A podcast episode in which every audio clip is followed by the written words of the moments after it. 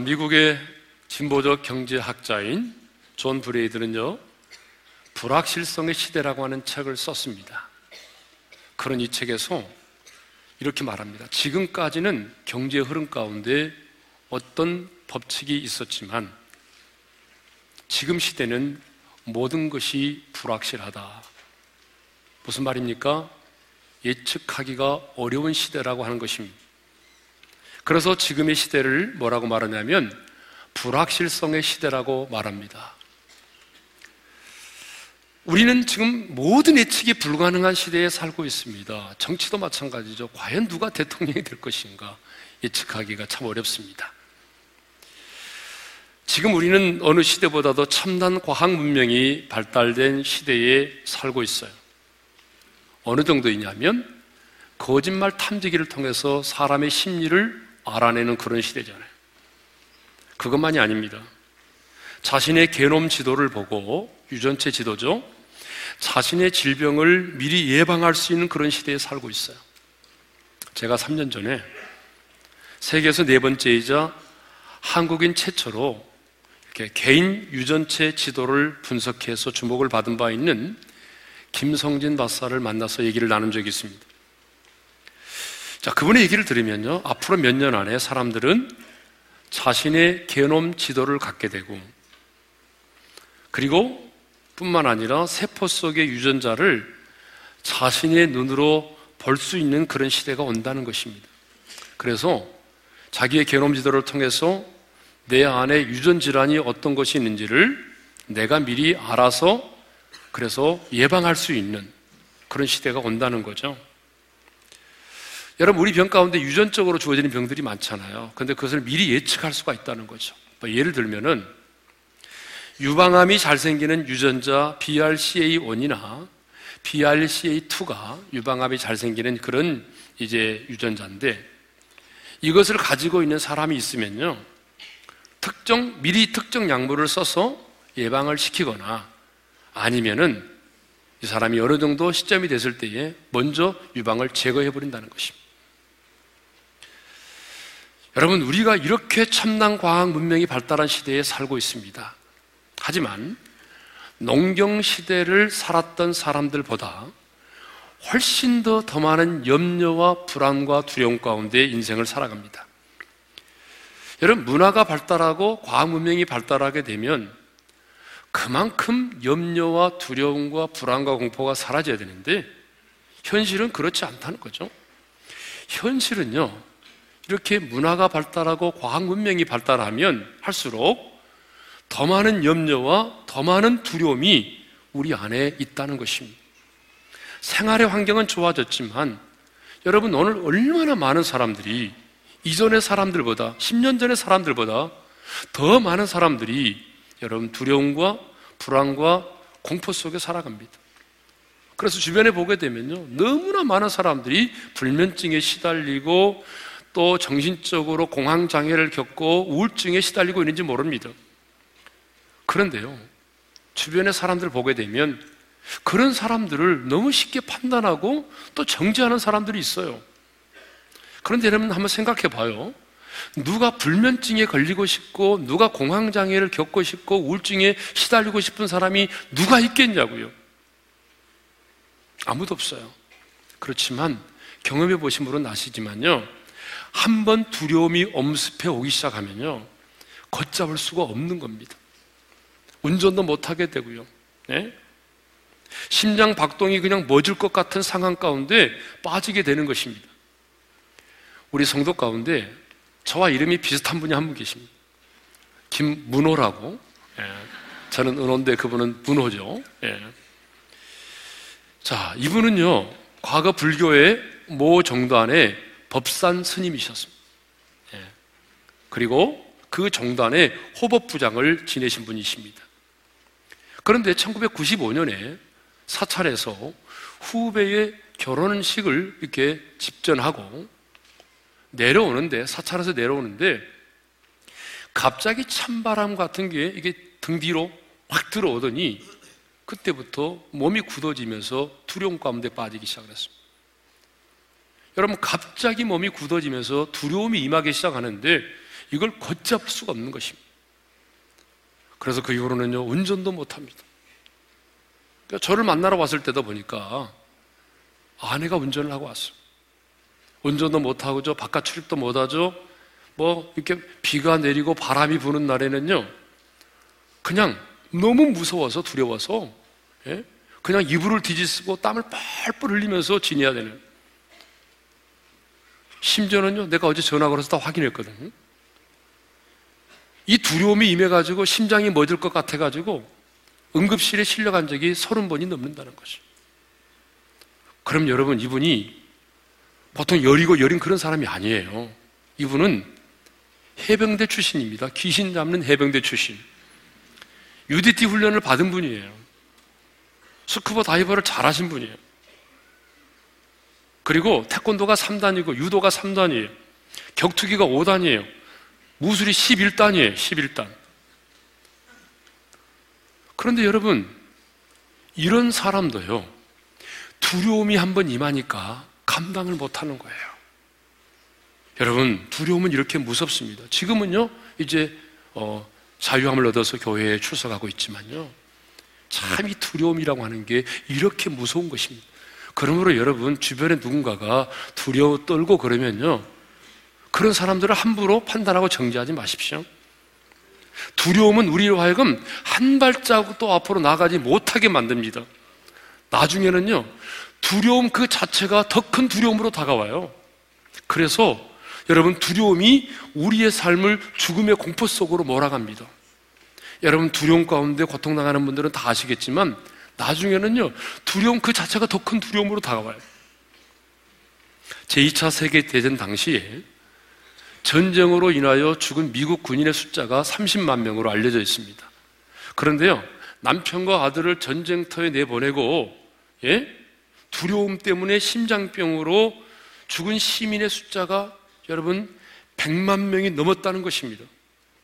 그리고 전쟁터에서 총과 칼에 맞아 죽은 사람보다 여러분 그 불안과 두려움과 공포 때문에 죽은 사람의 숫자가 훨씬 많았다는 거예요.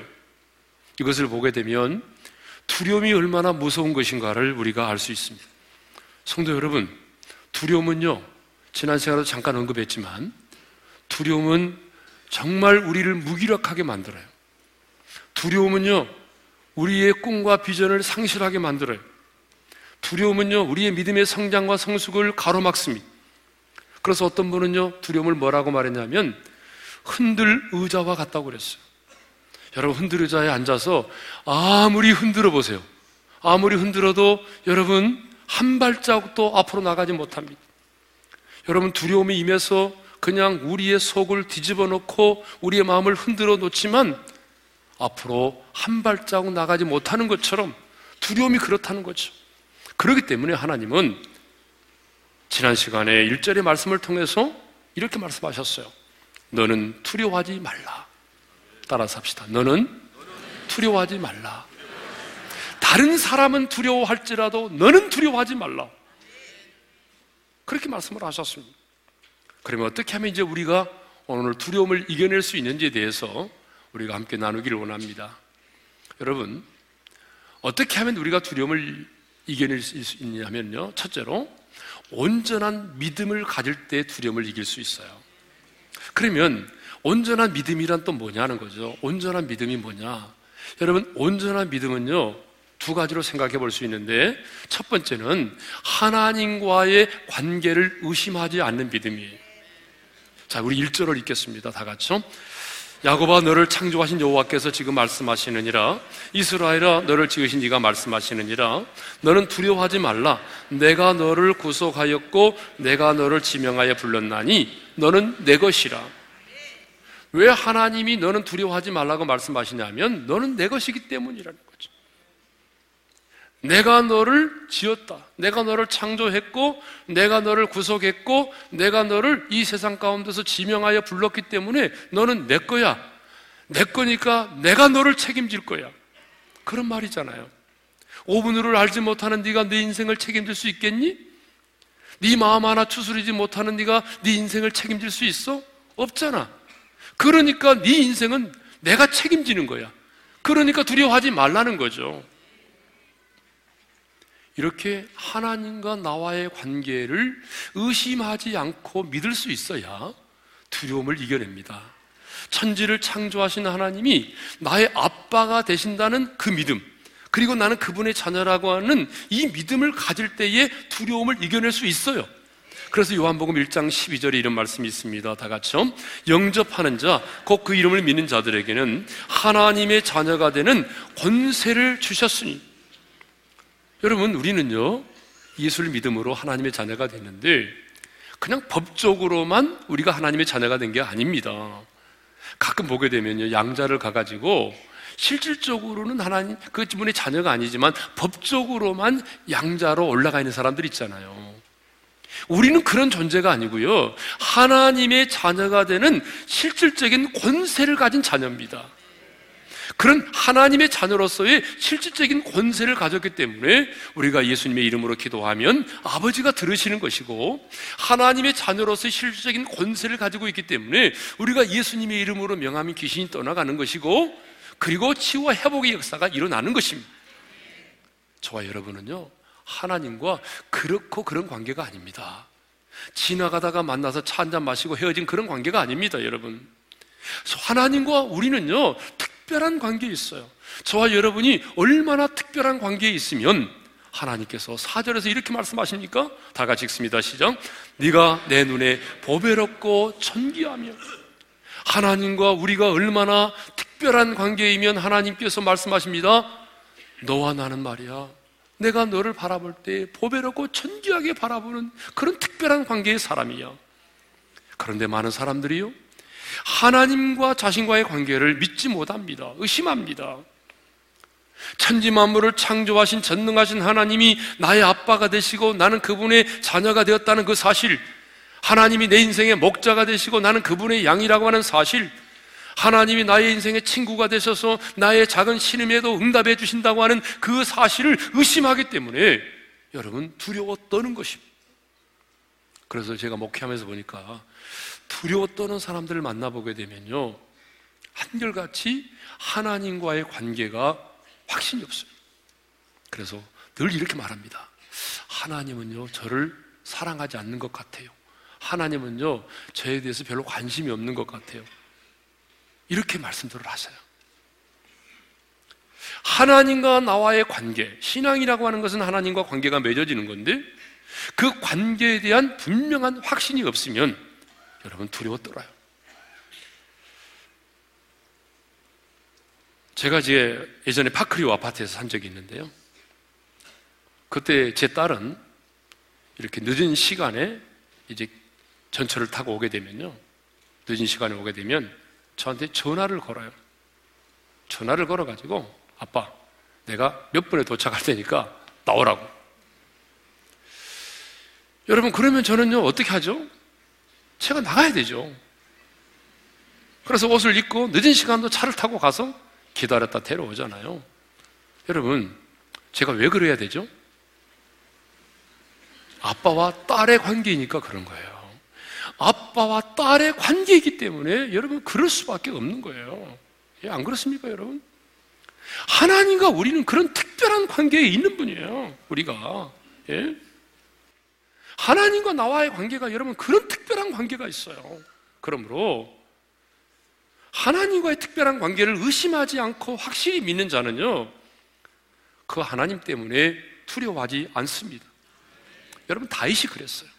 시편 3편 6절을 보게 되면 다시 이렇게 말하잖아요. 다 같이 읽겠습니다. 시작.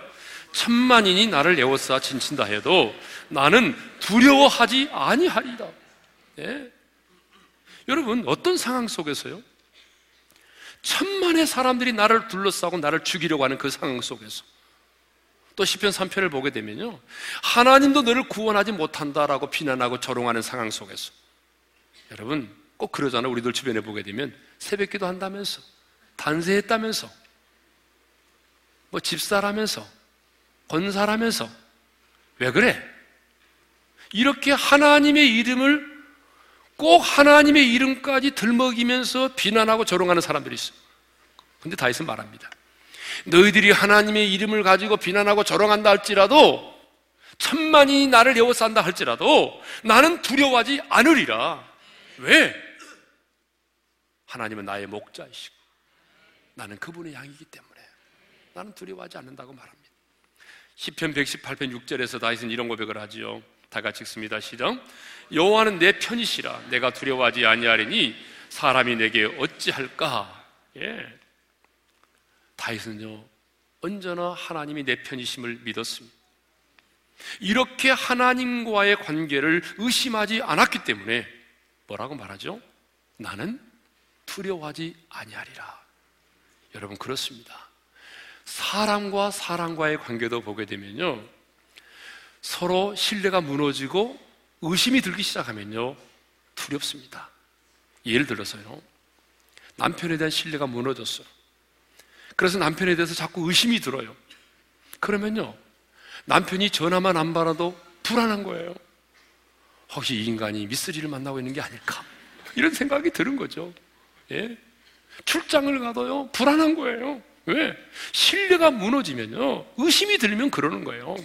사람과 사람과의 관계도 이렇게 신뢰가 무너지고 관계에 의심이 들어오기 시작하면요, 불안하고 두려운 거예요. 하나님과의 관계도 마찬가지입니다. 예? 그러므로 여러분, 두려움이 있다면 하나님과 나와의 관계를 점검해 보시기를 바랍니다. 하나님과 나와의 관계를 점검해 보셔야 돼요. 아무리 인생이 힘들고 어려워도 아무리 주변의 사람들이 이 예수 믿는 사람에게 그런 어려움이 있어 하면서 비난해도 하나님과의 관계가 분명한 사람은요 두려워하지 않습니다. 예. 하나님과의 관계가 분명한 사람 두려워하지 않아요. 두 번째로요 임마누엘의 믿음이 온전한 믿음입니다. 임마누엘의 믿음. 자, 하나님이 나와 함께 하신다는 그 임마누엘의 믿음을 가질 때 두려움을 이길 수가 있어요. 5절에 이런 말씀이 있습니다. 다 같이 읽겠습니다. 시작. 두려워하지 말라. 내가 너와 함께하여. 하나님이 두려워하지 말래요. 왜? 내가 너와 함께하기 때문에 두려워하지 말라고 말씀합니다. 여러분, 왜 하나님이 두려워하지 말라고 말씀하십니까? 내가 너와 함께하니까. 그래서 여러분 성경에 보게 되면 두려워하지 말라는 말씀이 참 많이 나오는데 그런데 꼭 두려워하지 말라는 말씀이 나올 때 전후 문맥을 살펴보면 꼭 무슨 말씀, 무슨 말씀이 나온다고요? 내가 너와 함께 함이라. 이 말씀이 나옵니다. 여러분 대표적으로 이사야 41장 10절을 읽겠습니다. 다 같이 시작. 두려워하지 말라. 내가 너와 함께 함이라. 놀라지 말라. 나는 내 하나님이 됨이라. 내가 너를 굳세게 하리라. 참으로 너를 도와주리라. 참으로 나의 의로운 오른손으로 너를 붙들리라. 네. 다윗은요. 10편 23편 4절에서도 이렇게 말하죠. 다 같이 읽겠습니다. 시작. 내가 사망의 음침한 골짜기로 다닐지라도 해를 두려워하지 않을 것은 주께서 나와 함께 하심이라. 할렐루야. 여러분, 우리 인생길에는요, 사망의 음침한 골짜기가 있어요. 하나님이요, 여러분, 꼭 우리를, 우리의 인생길에 사망의 음침한 골짜기를 통과하게 할 때가 있어요. 사망의 음침한 골짜기가 뭔지 아세요? 아, 이제 내 인생은 끝장이다라고 생각되어지는 그런 시간과 사건이 있다는 거예요. 그런데 다윗에게도 있었어요. 근데 다윗은 고백합니다. 내가 사망의 음침한 골짜기를 거닐지라도 해를 두려워하지 않는 것은 주께서 나와 함께 하심이라. 천지 만물을 창조하신 하나님께서 나와 함께 하신다는 사실이 믿어질 때 마귀를 멸하시고 생리하신 주님이 나와 함께 하신다는 사실이 믿어질 때 여러분 우리는 두려움을 이겨낼 수 있는 것입니다. 두려움은요, 뭐 나의 다짐과 결심만으로 떠나지 않아요. 떠, 내가 두려움아, 내게서 떠나라! 이렇게 말한다고 떠나지 않아요. 두려움은 하나님이 나와 함께 하신다는 임마누엘의 믿음을 가질 때에 두려움이 떠나는 것입니다. 네? 자, 첫째로 온전한 믿음이 두려움을 내어쫓습니다. 두 번째로는요, 뭐죠? 온전한 사랑이 두려움을 내쫓습니다. 우리 사절을 읽겠습니다. 다 같이요.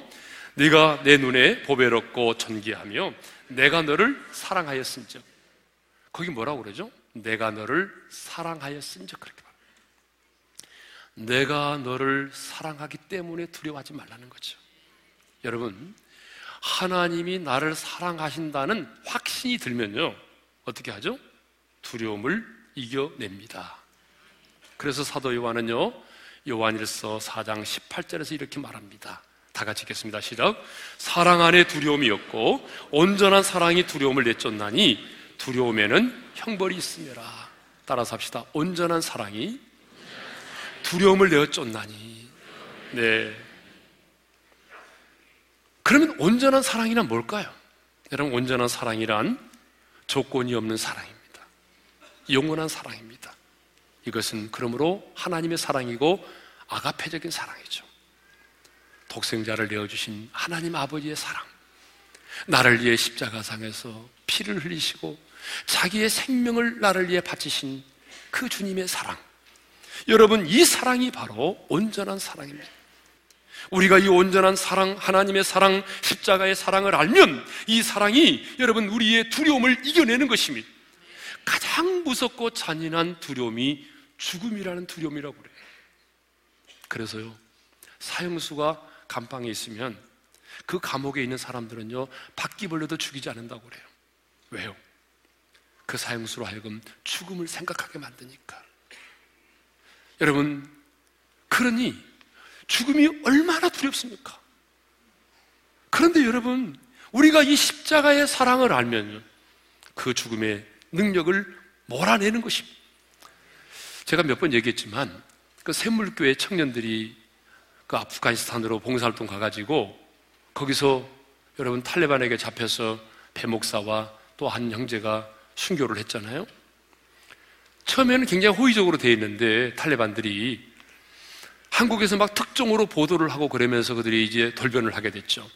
그때에 이 배목사가 일행을 모아놓고 이렇게 말했다고 하죠.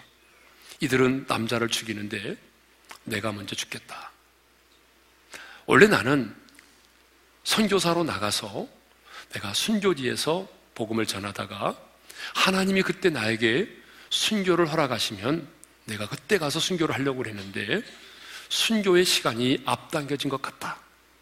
그러므로 내가 먼저 죽겠다. 그랬더니 옆에 있던 전도사님이 목사님, 제가 먼저 죽을게요. 그러니까 자식, 전도사가 목사보다 먼저 죽으려고 그러냐? 여러분, 그렇게 말했다는 거죠. 여러분 한번 생각해 보세요. 누구에게는 죽음의 두려움이 없겠어요? 그렇지만 그들 안에는 십자가의 그 사랑이 독생자를 내어주신 하나님 아버지의 사랑이 그들 안에 있었기 때문에 그 사랑이 죽음의 두려움을 몰아낸 것입니다. 사랑하는 사람에게는요, 두려움이 없습니다. 사랑받는 사람에게는 두려움이 없습니다. 왜냐하면 사랑은 죽음보다 강하기 때문이죠. 저희 어머님이요. 어린 손주를 데리고, 손자를 데리고 개천에 빨래를 하러 가셨어요. 근데 그 선자 녀석이 이렇게 이제 2미터 축대를 쌓아놨는데 그 2미터 나 되는 아래 웅덩이에 빠졌어요. 그러자 저희 육중하신 어머님, 저희 어머니 별명이 백금녀라고 그래가지고 여러분 굉장히 몸이 이렇게 풍성하신 분이시고 근데 여러분 손주가 그 떨어져서 빠지니까 그 육중한 몸매를 날려가지고 여러분 그 웅덩이에서 그 손주를 건져냈잖아요. 여러분 뭐예요? 사랑은요 죽음에 대한 두려움을 몰아내는 것입니다. 여러분 2009년 1월에 제주시 노형동에서 아파트에 화재가 났습니다. 소방차가 출동을 했습니다. 근데 보니까 일가족 4명이 이렇게 베란다 창문에서 구조를 기다리고 있어 손을 흔들면서 소방차가 출동을 했는데 주차장에 이렇게 차가 주차되어 있기 때문에 그것을 치우느라고 신속하게 고가 사다리를 타 올라가지 못했습니다. 근데 막 불길이 휩싸이니까 이제 밑에서 보니까 창가에 있던 네 명이 보이질 않아요. 차를 치우고 이제 고가사다리를 타고 소방대원이 유리창문을 깨고 들어가서 구조를 하는데 먼저 어머니를 구출해내고 그 다음에는 큰아들을 구출해내고 그 다음에 아버지를 구출해냈어요. 근데 내려와서 보니까 한 명이 안 보이잖아요. 막내 아들이 안 보이는 거예요. 여러분 그때 어떤지 아십니까? 아버지가 아버지가요 그 불길 속으로 다시 들어가려고 하는 거예요. 그 소방관이 미쳤냐고 안 된다고 말려도 아버지는요 그 불 속에 있는 아들을 놔둘 수가 없는 거예요. 그래서 소방관이 주는 그 산소 호흡기 마스크를 쓰고 그리고 그냥 방화복도 입지 않은 채로 풀 속으로 뛰어 들어갔어요. 사람들은 얼마나 초조하게 기다리는지 몰라요. 근데 잠시 후에 아버지가 비틀거리면서 여러분 막내 아들을 풀 속에서 데리고 나왔어요. 여러분 왜 그럴까요? 왜 그러죠? 아빠와 아들은 피로 맺어진 관계잖아요. 그냥 그런 그런 관계가 아니잖아요. 피로 맺어진 관계잖아요, 여러분. 예? 우리와 하나님과의 관계도 그런 관계지 않습니까? 피로 맺어진 관계잖아요. 예? 이 세상에 사랑보다 더 강한 것은 없습니다. 이 세상에 사랑보다 더 이디한 능력은 없습니다. 왜냐하면 온전한 사랑이 그러기 때문에 우리 안에는 두려움을 몰아내는 거죠. 그래서 사도 바울은 로마서 8장 35절에서 이렇게 말합니다. 다 같이 좀 큰 소리로 읽겠습니다. 시작. 누가 우리를 그리스도의 사랑에서 끊으리요? 환란이나 공고나 박해나 기근이나 적신이나 위험이나 칼이라. 네? 누가 우리를 그리스도의 사랑에서 끊을 수 있냐는 거예요. 그러면서 바울은요, 로마서 8장 38절 39절에서 자기의 확신을 말합니다. 내가 확신하노니 다 같이 읽습니다. 시죠 내가 확신하노니 사망이나 생명이나 천사들이나 권세자들이나 현재일이나 장래일이나 능력이나 높음이나 기품이나 다른 어떤 피조물도 우리를 우리 주 그리스도 예수 안에 있는 하나님의 사랑에서 끊을 수 없으리라. 아멘. 이것이 바울이 가졌던 확신입니다, 여러분. 여러분에게 이 확신이 있기를 바랍니다. 하나님의 살아계는 이런 확신이 있어야 됩니다. 사망도 생명도 천사도 권세자도 현재 일도 장래 일도 능력도 높은 기품이나 다른 어떤 피조물도 우리 주 예수 그리스도 안에 있는 하나님의 사랑에서 끊을 수 없으리라. 여러분, 이 끊을 수 없다라고 하는 말이 연거푸 나와요. 이 35절에도 나오고 39절에도 나오고 이것을 보게 되면 사단의 주된 목적이 뭔지를 알 수 있어요. 사단의 주된 목적은요, 하나님의 사랑에서 우리를 끊어 놓는 것입니다. 그래서 사단은요, 수단과 방법을 가리지 않고 하나님의 사랑에서 우리를 끊으려고 합니다. 사단이 노리는 것은 환란이 아닙니다. 사단이 노리는 것은 박해가 아닙니다. 사단이 노리는 것은 가난이 아닙니다. 사단이 노리는 것은 실패가 아닙니다. 사단이 노리는 것은 그런 환란과 박해와 가난과 실패를 통해서 하나님의 사랑에서 우리를 끊어놓으려고 하는 것입니다. 그래서 사단은 늘 우리에게 속삭이죠. 봐라. 하나님은 너를 사랑하지 않아. 하나님이 너를 사랑한다면 이렇게 환란을 당하도록 놔두겠니? 생각해봐. 하나님이 너를 사랑하신다면 네가 이렇게 가난하게 살아도 놔두겠어? 하나님은 절대로 너를 사랑하지 않아. 그래서 사탄은요, 더 이렇게 하나님의 사랑을 의심하게 만드는 거예요. 그래서 이런 결론에 이르게 하죠. 마침내. 그래. 하나님은 나를 사랑하지 않아. 하나님은 나 같은 사람에게는 관심이 없어. 이런 결론에 이르게 만듭니다. 그런데 바울은 말합니다. 우리는 이 모든 일에 우리를 사랑하시는 이로 말미암아 넉넉히 이기는이라 할렐루야. 여러분 로마서 8장 37절을 배에다 힘주고 크게 읽겠습니다. 시작. 그러나 이 모든 일에 우리를 사랑하시는 이로 말미암아 우리가 넉넉히 이기는이라. 예. 그러므로 여러분 하나님의 사랑에서 끊어놓으려는 사탄의 계기에 속지 않기를 바랍니다. 하나님은 변함없이 당신을 사랑하십니다. 여러분이 연약하여 넘어졌어도 실패했어도 주님은 여전히 여러분을 사랑하십니다.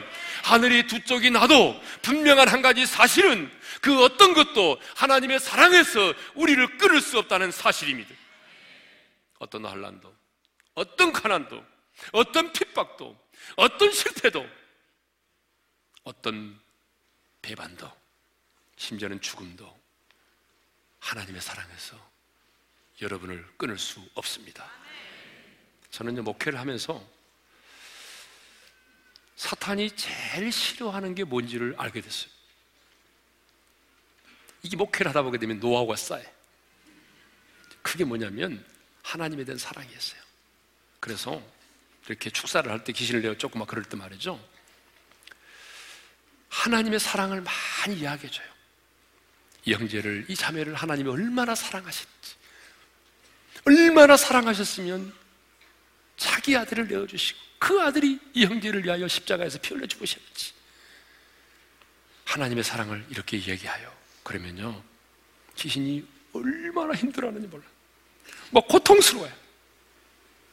특별히 예수 사랑하심은 거룩하신 말일세 우리들은 약하나 예수 권세만도다 날 사랑하시 이 찬양을 부르잖아요. 근데 저는 이렇게 말하는 귀신을 봤어요. 제발, 제발 그 노래 부르지 말란 말이야. 이렇게 말하는 귀신을 봤어요. 여러분, 귀신은요, 하나님의 사랑을 무서워해요. 하나님의 사랑을 얼마나 싫어하는지 몰라요. 왜요? 그 하나님의 사랑이 우리 안에는 어둠을 몰아내기 때문에 그렇습니다. 사랑은 죽음보다 강합니다. 사랑은 두려움을 몰아냅니다. 사랑은 어둠의 세력을 몰아냅니다. 그 어떤 것도 하나님의 사랑에서 우리를 끊을 수 없습니다. 사랑은 능력입니다. 두려움을 몰아낼 유일한 무기는 사랑입니다. 그러므로 사탄이 우리 안에서 뱀처럼 또아리를 틀고 두려움의 영으로 역사할 때 여러분 하나님의 온전한 사랑을 물리치시기를 주님의 이름으로 축원합니다. 나를 향한 하나님의 온전한 사랑을 묵상하십시오. 하나님의 십자가의 사랑을 선포하십시오. 사실요. 우리는 두려움과 싸울 필요가 없어요. 왜냐하면 두려움과 싸울 시간이 있으면 하나님의 사랑을 묵상하시고 십자가의 사랑을 선포하시고 십자가의 그 사랑과 능력으로 두려움을 대적하시기를 바랍니다. 두려움을 무질치러 가지 말고 여러분이 하나님의 사랑으로 선포하세요. 하나님이 나를 얼마나 사랑하시는지 내가 아무리 연약하여 징계 가운데 있을지라도 그래도 하나님은 나를 사랑하신다. 하나님은 나를 버리지 않으신다. 하나님은 지금도 여전히 나를 사랑하신다. 여러분이 하나님의 사랑을 선포할 때에 두려움이 떠나가는 것입니다. 온전한 사랑의 두려움을 몰아냅니다. 세 번째로 소망이 온전한 소망, 미래의 희망이 두려움을 몰아냅니다. 5절을 읽겠습니다. 다 같이 시작. 두려워하지 말라 내가 너와 함께하여 내 자손을 동쪽에서부터 오게 하며 서쪽에서부터 너를 모을 것이며 거기도 두려워하지 말라는 말씀이 나오잖아요. 그죠? 두려워하지 말라. 근데 하나님은 왜 이사야 선지자에게 두려워하지 말라 이렇게 말씀하십니까? 내가 너희들을 다시 동서남북으로부터 다시 불러 모아 돌아오게 할 것이기 때문에 그렇게 말씀하십니다. 지금 이스라엘 백성들은 우상숭배와 도덕적 타락으로 인해서 여러분 이제 그들은 지금 바벨론의 포로로 끌려갔습니다. 언제 돌아올지 모르잖아요. 징계 가운데 있습니다. 그런데 하나님은요, 그들이 징계 가운데 있지만 말씀하십니다. 동서남북으로 너희들이 끌려갔다고 할지라도 내가 다시 너희들을 돌아오게 할 것이다. 미래의 희망을 약속하셨습니다. 그들에게 미래의 희망을 주셨습니다. 여러분, 우리 하나님은요, 우리가 하나님의 징계 가운데 있을지라도, 우리가 고난 가운데 있을지라도, 우리가 어떤 어려운 상황 가운데 있을지라도, 언제나 우리 하나님은 우리의 미래의 희망을 주기를 원하십니다. 왜요? 미래의 희망이 두려움을 이기기 때문이죠. 미래의 소망이 두려움을 몰아내는 것입니다. 그래서 저와 여러분을 향한 하나님의 생각은 언제나 뭐라고요? 미래와 희망이라. 제 말이 아니잖아요. 예레미야 29장 11절을 읽겠습니다. 시작. 너희를 향한 나의 생각을 내가 안 하니 재앙이 아닌 너희에게 미래와 희망을 주는 것이니라. 예. 너희에게 미래와 희망을 주는 것이니라. 그래서 여러분 하나님은 언제나 우리에게 미래와 희망을 주십니다.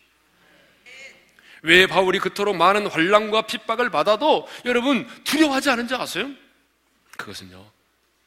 다시 만날 주님에 대한 소망이 있었기 때문에 그래요. 성경을 보게 되면 바울에게는요. 바울을 죽이기 전까지는 내가 먹지도 않고 마시지 않겠다라고 동맹을 맺은 사람이 40여 명이나 있었다라고 말합니다. 예. 그런데요, 이렇게 40여 명이나 되는 사람들이 자신을 이렇게 죽이려고 하는데, 근데요, 보세요. 다행은 이 바울은 두려워하지 않았습니다. 핍박을 받고 감옥에 가고 수많은 죽음의 위협이 있지만 두려워하지 않았어요. 왜? 내가 내 인생의 끝에서 내가 사모하는 주님을 다시 만날 수 있다는 그 소망을 가졌기 때문에 그런 죽음이 뭔지를 알았어요. 여러분 빌립보서 1장 23절을 읽겠습니다. 시작. 차라리 세상을 떠나서 그리스도와 함께 있는 것이 훨씬 더 좋은 일이라. 죽음은 끝이 아니라는 걸 알았어요. 내가 이 땅을 떠나게 되면 내가 주님과 함께 있게 된다는 사실을 알았어요. 그 썩어지지 않을 소망이 그에게 있었단 말입니다. 그렇기 때문에 그는 환란을 받아도 핍박을 받아도 죽음이 임박해도 두려워하지 않았습니다. 그렇습니다. 우리 역시 우리의 가는 인생의 끝에서 우리가 그토록 사랑하고 사모하는 주님을 만나게 될 것입니다. 그 영광의 주님이 요한계시록에 말씀하신 것처럼 우리의 인생의 끝, 우리의 인생의 길을 끝에서 주님이 나를 만나는 그 순간 가장 먼저 하시는 일이 뭐예요? 성경에 이렇게 말합니다. 내 눈에서 눈물을 닦아주시며 그분이 나의 흐르는 눈물을 닦아주실 것입니다. 나의 신랑 되신 주님이 신부를 위하여 단장한 것처럼 아름다운 그 영광스러운 하나님의 나라에서 우리는 영원 무궁토록 살게 될 것입니다. 이 소망이 있기 때문에 인생이 아무리 힘들고 어려워도 내가 다시 주님을 만날 그 썩어지지 않을 소망이 우리에게 있기 때문에 우리는 타협하지 않고 신앙의 양심을 지키면서 주님이 내게 맡겨진 십자가를 지고 남들이 가지 않은 좁은 문을 들어 들어가 좁은 길을 걷는 것입니다. 그 소망이 있기 때문에 우리 찬양하며 나갑니다. 주님 다시 오실 때까지. 주님 다시 오실 때까지 나는 이 길을 가리라. 좁은 문, 좁은 길. 나의 십자가 지고 나의 가는 이길 끝 나는 주님을 보리라 나는 주님을 보리라 영광의 내 주님 나를 맞아주시리. 주님 다시 오실 때까지 나는 일어나 달려가리라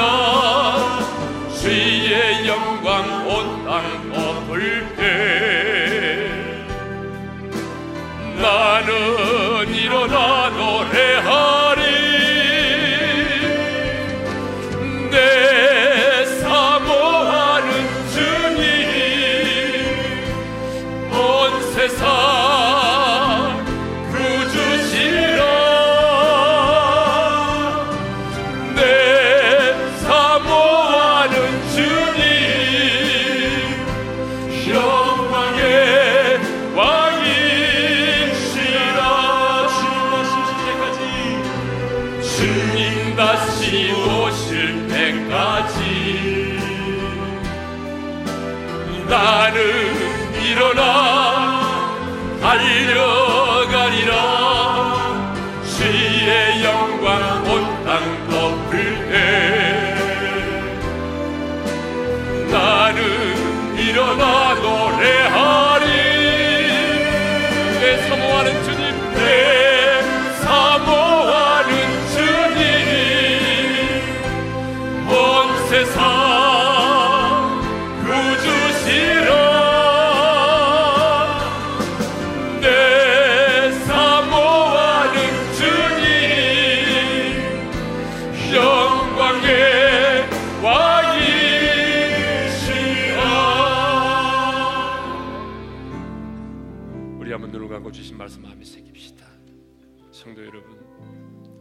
우리가 매일의 삶에서 경험하듯이 얼마나 많은 두려움이 우리의 삶을 에워쌉니까 질병에 대한 두려움 실패에 대한 두려움 죽음에 대한 두려움 상실에 대한 두려움 헤어짐에 대한 두려움 얼마나 많은 두려움이 우리를 에워싸고 있는지 모릅니다. 그런데 여러분 주님의 음성을 들으십시오. 주님 말씀합니다. 너는 두려워하지 말라. 다른 사람들은 두려워할지라도 세상에 속한 자는 두려워할지라도 너는 내게 속한 자이기 때문에 두려워하지 마라. 여러분, 온전한 믿음이 두려움을 이깁니다. 하나님과 나와의 관계를 의심하지 않는 그 믿음. 주님의 그 생명의 피로 맺어진 특별한 관계인 주님과의 그 관계를 의심하지 않는 믿음. 주님이 나를 보배롭고 존귀하게 여긴다는 그 하나님과의 관계를 의심하지 않고 확신하는 사람이 두려움을 이깁니다. 세상 끝날까지 내가 너희와 항상 함께 하리라고 하는 약속의 말씀처럼 나와 함께 하신 그 임마누엘 하나님을 믿을 때에 우리는 천만이 나를 둘러진 지랄지라도 두려워하지 않게 되는 것입니다. 온전한 사랑이 두려움을 몰아냅니다. 독생자를 내어주신 하나님 아버지의 사랑. 십자가에서 자기의 온 피를 쏟으면서 자기의 생명 바쳐 나를 사랑하신 그 주님의 십자가의 그 사랑. 여러분 그 사랑을 알면 그 사랑이 두려움을 이깁니다. 누가 우리를 그리스도의 사랑에서 끊을 수 있으며 어떤 것도 주님의 사랑에서 우리를 끊을 수가 없어요. 미래의 희망이 두려움을 몰아냅니다. 비록 내가 지금 고난 가운데 있을지라도 어두운 인생의 터널 가운데 있을지라도 하나님이 내게 주신 미래의 비전을 약속을 바라보십시오. 하나님을 만날 그 인생의 마지막 소망을 붙드십시오. 미래의 희망을 가진 자가 오늘의 두려움을 이겨내는 것입니다. 이 시간에 우리 기도할 때에 하나님 내게 온전한 믿음을 주십시오. 하나님과의 관계를 의심하지 않는 임마늘의 믿음을 내게 주십시오. 하나님이여 내게 온전한 사랑을 내게 주십시오. 그리고 내게 미래의 희망을 주십시오. 그래서 그 믿음과 사랑과 소망으로 두려움을 이겨내고 두려움의 포로가 아닌 하나님의 용사로서 당당하게 살아가게 해 주십시오. 우리 다 같이 주여 한번 외치고 함께 기도하며 나가십시다. 주여! 아버지 하나님 그렇습니다. 우리가 사는 이 세상에 너무나 많은 두려움이 있습니다. 수많은 두려움이 나를 에워싸고 엄습하고 있습니다. 아버지, 그 많은 두려움이 나를 에워싼다 할지라도 하나님이 이제 우리는 너는 두려워하지 말라. 너는 두려워하지 말라. 그렇습니다, 하나님. 나는 두려워하지 않겠어요. 왜냐하면 내가 하나님과의 관계를 의심하지 않으니까요. 하나님 나의 아빠이시고 하나님이 나의 사랑 목자이시고 하나님이 나를 보배롭고 정기하게 여기시기 때문에 내가 두려워하지 않을 거예요. 하나님이 나와 함께 하신다는 그 약속의 말씀을 내가 믿습니다. 그 약속의 말씀을 내가 믿습니다. 그러므로 하나님, 나는 두려워하지 않을 거예요. 하나님, 십자가의 그 사랑, 독생자를 내어주신 아버지의 그 사랑, 그 사랑이 나를 내어싸기, 그 사랑이 내 안에 파도처럼 밀려오기, 나는 두려워하지 않을 겁니다. 하나님, 내가 비록 징계 가운데 있고, 터널 가운데 있고, 풍년 가운데 있을지라도, 아버지 하나님, 나를 향한 그 하나님의 사랑, 아버지의 미래의 희망을 내가 믿기 때문에 두려워하지 않을 것입니다. 주님, 나는 두려워하지 않을 거예요. 두려워하지 않게 도와주세요. 그래서 우리가 두려움의 포로가 아니라 하나님 당당하게 하나님의 사람으로 살아갈 수 있도록 은혜를 베풀어 주시기를 원합니다. 그래서 우리 올인의 모든 성도들이 한 사람도 두려움의 포로가 되어 살아가지 않게 하시고 두려움을 이기고 강한 영성으로 살아갈 수 있도록 은혜를 베풀어 주시옵소서.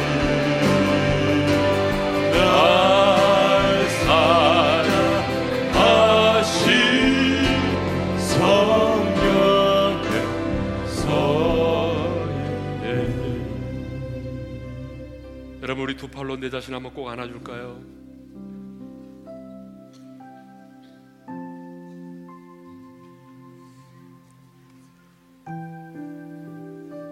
이렇게 한면 저를 따라서 고백해 주면 좋겠습니다. 나는 특별한 사람이야. 여러분 이 사실을 믿으십니까? 우리는 보통 사람이 아니에요. 하나님 말씀하시잖아요. 내 눈에 너는 보배롭고 존귀하다고. 하나님과의 관계를 의심하면 두려움이 역사합니다. 하나님은 여전히 나를 사랑하세요. 사탄이 제일 싫어하는 게 하나님의 사랑이더라고요. 여러분 자신을 안아주면서 우리 눈을 감고 반주 없이 무반주로 날 사랑하심, 날 사랑하심 한번 부르겠습니다. 날 사랑하심 날 사랑하심. 하심 날 사랑하심. 성경에 써 있네. 이제는 우리 주 예수 그리스도의 은혜와 하나님 아버지의 영원한 그 사랑하심과 성령님의 감동하심과 교통하심과 축복하심이 온전한 믿음과 온전한 사랑과 미래의 희망을 가지고 오늘의 두려움을 이겨내고 이제는 두려움의 포로가 아닌 그리스도의 강한 용사로 당당히 살기를 원하는 모든 지체들 위해 이제로부터 영원토로 함께 하시기를 축원하옵나이다. 아멘.